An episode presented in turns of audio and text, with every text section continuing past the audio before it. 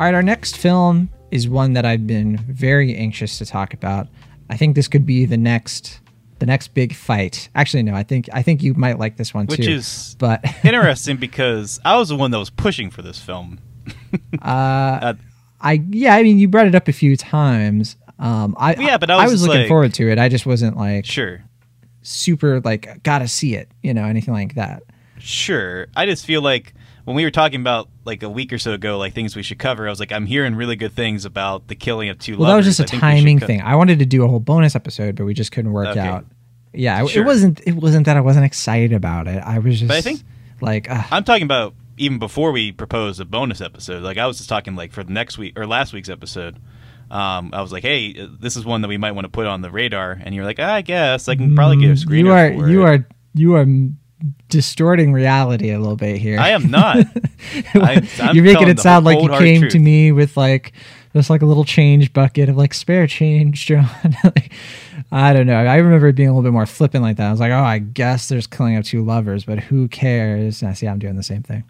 Uh, see, I, I would review the tape, but go Okay. ahead and uh, uh, check or introduce this movie. I mean, All right, the killing of two lovers, and th- this is probably the extent of the the heat between the two of us. But yeah, this is a new indie drama. It was written, directed, produced, and edited by Robert Machoian. It takes place in Utah. It stars Clayne Crawford, Sepideh Moafi, Chris Coy, Avery Pizzuto, Arri Graham, and Ezra Graham. And it actually premiered at Sundance last year. That's when I first heard about it. And Neon got the rights to it, uh, I think, uh, not too long ago. I think like end of 2020, Neon got the distribution. And I do, I really wanted to see it sun, this at Sundance last year, but just didn't quite get to it. But I heard really good things. And its Rotten Tomato score is interesting. It's an 88%. So it's a little bit lower than I thought it would be because I think this movie is terrific. One of my favorite movies of the year. I'm very anxious to talk about it. Uh, I think that it's uh yeah, it's a, it's a shame that it's kind of being like it feels like it's kind of like being dumped right now in like early summer when I think that it's it's something that deserves way more attention. But I, I want to highlight to Clayne Crawford is the main guy in this movie. What a performance. It's one of the performances that I think at the end of the year, when we're looking in like the Oscar conversation, I'll be just in so much pain because I think that he is one of the most worthy actors of getting like a best actor nomination and i'm feeling like that's not going to happen. Very unlikely. The setup for this movie is that Clayne Crawford is the estranged father of these kids uh, estranged only in the sense that his wife uh, and him have been having a falling out. They got married when they were very young, still in high school, uh, because she got pregnant. So they have a teenage daughter and three boys. And she is starting to kind of move on from the relationship, even though they are not legally divorced. They have been separated, trying to figure things out. And we really just watch this man in snowy Utah. He's staying with his father, not too far from the house itself. And he is just silently painfully grieving his situation. And most of this movie is us sort of peeking into his psyche uh, the good, the bad, and the terrible.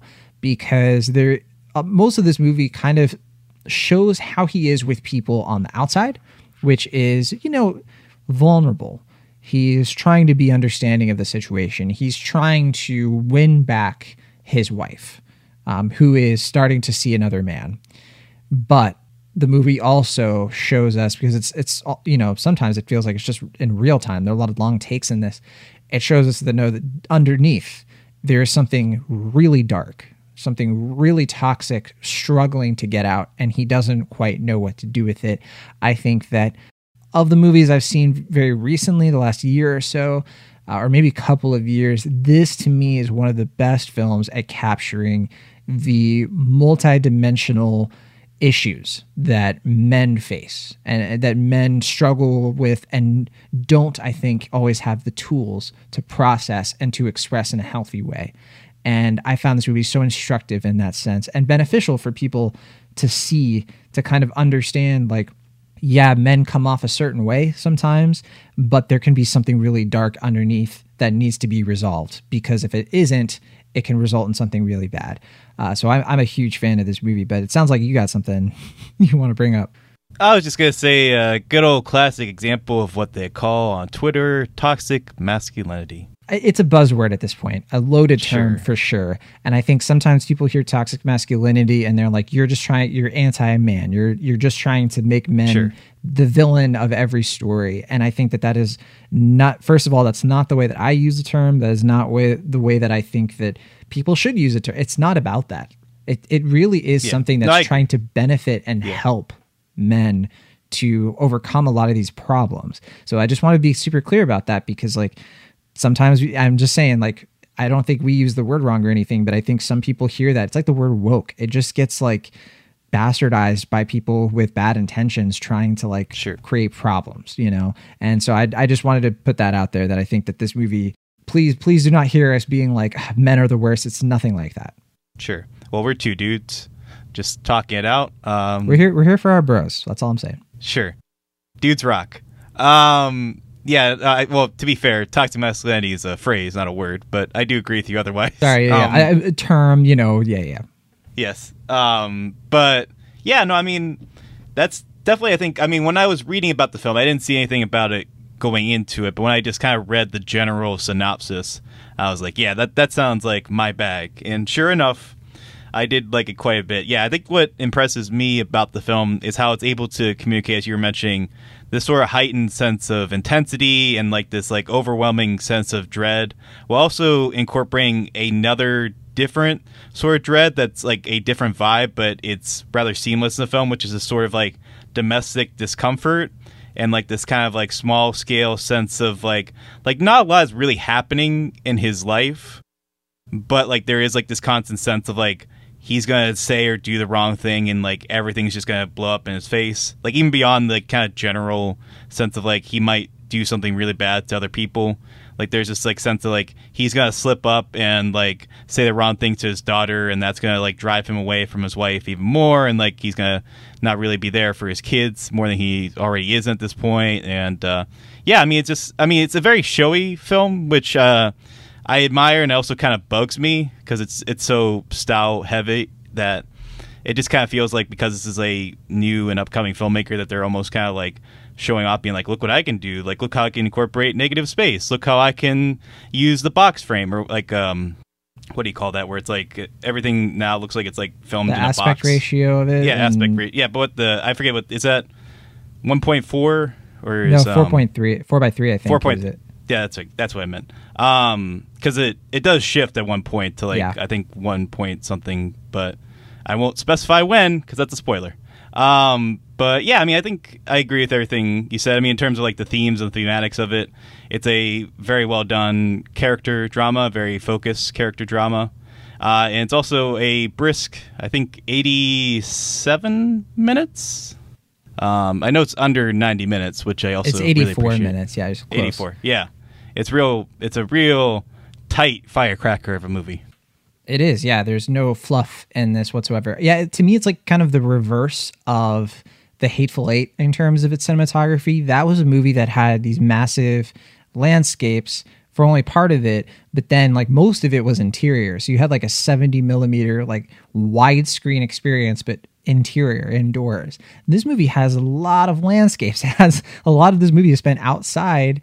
Um, like, Almost vast it, majority yeah. of it is outside. Yeah. But yeah, it's boxed in. And I think that yeah, it's the reverse in that sense. And I, I think that it serves the story personally. I don't think it's it's flashy for the sake of it. I do think I'm not saying it's flashy for the sake of it. I'm just saying it's just the presentation of the film is pretty showy, just in terms of like, look what I can Yeah. do. But I agree with you that it does serve the point of the film. So it's not like it's just bad. I don't, I, I, I don't know if I'm explaining it's myself. I don't but, think it's um, gratuitous, is what I'm saying. yeah, exactly. Yeah, And I, I, agree. I think that like it's helped a lot because this movie kind of lives and dies by the central performance. If if Crawford isn't good in this, then it doesn't Yeah. work. who uh, produced it as well, I believe. Right? Uh, he did, yeah. Um, he produced Yeah. it along with, uh, yeah, Robert Machoian, the director, and Scott Christopherson. But he he has to balance such a difficult, almost impossible line between being sympathetic and pitiful and outright villainous. because the movie starts with a moment that immediately sets our minds about him. And then the rest of the movie has to sort of bring all of that to a more multi-dimensional and more 360 degree view of a human being and I, it feels almost like a magic trick the way that the movie pulls it off because it does it without ever going down this road of being like hey even if even if if somebody does something super terrible and super wrong you just sort of have to forgive them you know sans anything else and I, I think the, the fact that the movie is so tight that and it avoids that problem i think is the mark of a really focused filmmaker who had a lot of confidence in what he had to say and and I think that man, this movie is just devastating. Like watching this guy, this dad with his kids, and just like the painfulness of niceness, you know, this like halfway insincere, like congenial performance within a performance where he's being a certain way in order to get something he wants. Uh, but the thing that he wants is something that is like understandable. Of course, he wants to you know save his marriage he wants to be with his kids but i think yeah the, the movie also reckons with his intentions of him trying to like win back his marriage. And yeah i'll just say this movie's last like 15 minutes were just jaw dropping to me. Like I, I could like i thought i had this movie figured out and i i still am like processing kind of where it goes from there how it deals with certain things and it's just yeah it's it's a it's a knockout for me. Yeah i mean i wish i was as positive as you are, but I definitely agree that um, everything that you're saying is key to why I find it to be a very good film. And uh, I generally just tend to enjoy films like this that uh, tend to be very specific in their focus and have a very intent point, but they also find the sort of dry and dark humor of their their kind of sad and and as you said pathetic main character. It's a very kind of like Jody Hill type thing um, and I guess to some extent the Coens as well, uh, since we brought them up before. Sure. But um, but yeah, I mean, I agree with you that I think the director here he has a very uh, specific and pointed sense of style and a very clear idea of who he wants his character to be and how he wants to communicate that. And likewise, through Clarence Crawford's performance, he's able to channel that. Uh, that sense of discomfort and anxiety and dread in a way that that is uh, unnerving but not overly taxing. And I think also that's key to why being 84 minutes is why this works really well. Because like I can't imagine this they them pulling this off at a like even 104 minute runtime. Uh, so yeah, I mean, very a very economical film in that sense as well, and uh, yeah, just a good just a good film. Very tense you know i was you know some of these scenes i'm like sitting at the edge of my seat literally like i can't like relax you know like yeah. i'm just like what in the world is going to happen next such a such a great debut film in that in that sense that he was able to pull that off i was very compelled by it and you know i kind of got into this in the beginning i just i just think that there's something so simple but also so valuable about a character study like this where I, I just think that sometimes I, I just get the feeling that I like the, the demons that men face are sort of like written off or downplayed.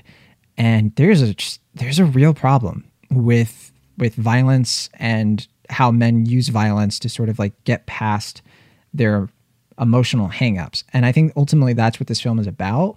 And I think it actually has something a little unconventional to say about that in a way that kind of surprised me. I think it was it was headed toward an ending where I think that could have been totally trite and definitely not the kind of like where it ends up being where it ends up being like one of the most claustrophobic scenes I've ever seen in the outdoors you know like it's just it really is one of those things. And I, I don't I, I think toxic masculinity is the way to is is certainly a, an effective descriptor um, despite it the way I think some people misuse that term. But to me I see it more as like a, a masculinity in crisis more than anything else. And I, I think that this movie is just trying to like reckon with that. My only issues with it will hold me back from this being like a home run in every sense is I, I think that the the father character is a little underutilized. I think they kind of drops and threads with that I think they maybe end the movie a little bit too soon to maybe get into the dynamic between the father and son. I think that that's that's kind of just like spoken about, but it's not quite. I don't know. It doesn't really go anywhere. Where I thought that was kind of a little misleading almost. Um, I'm not sure if that's fair to say, to be honest.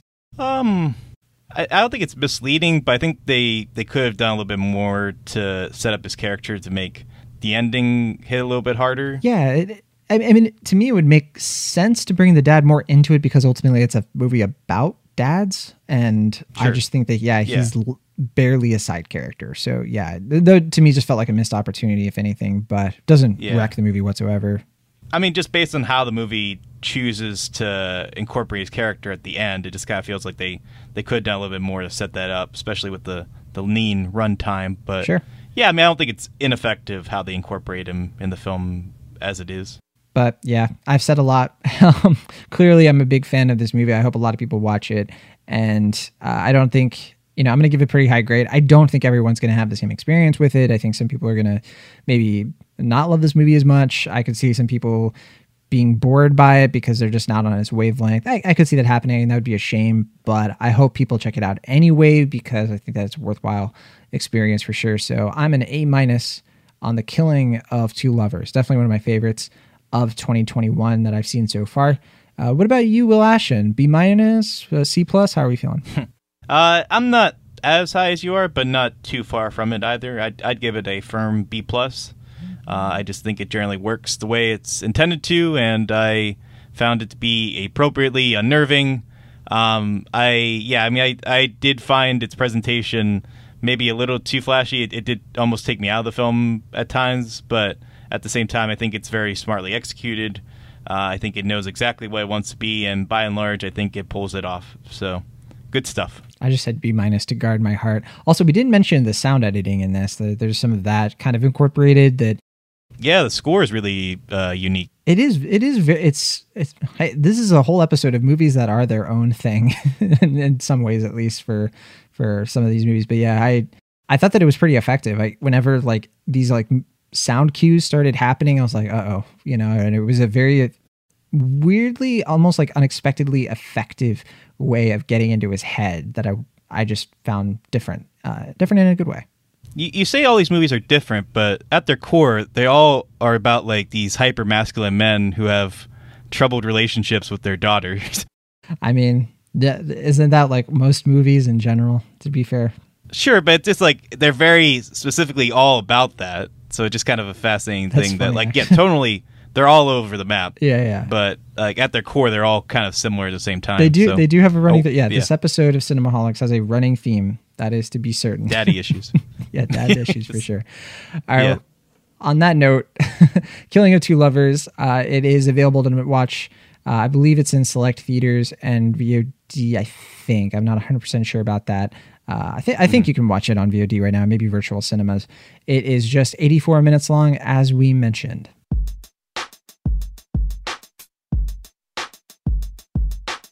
Thank you so much for listening to our show. Be sure to subscribe to Cinemaholics on your favorite podcast app of choice or find us on YouTube. See you all next time.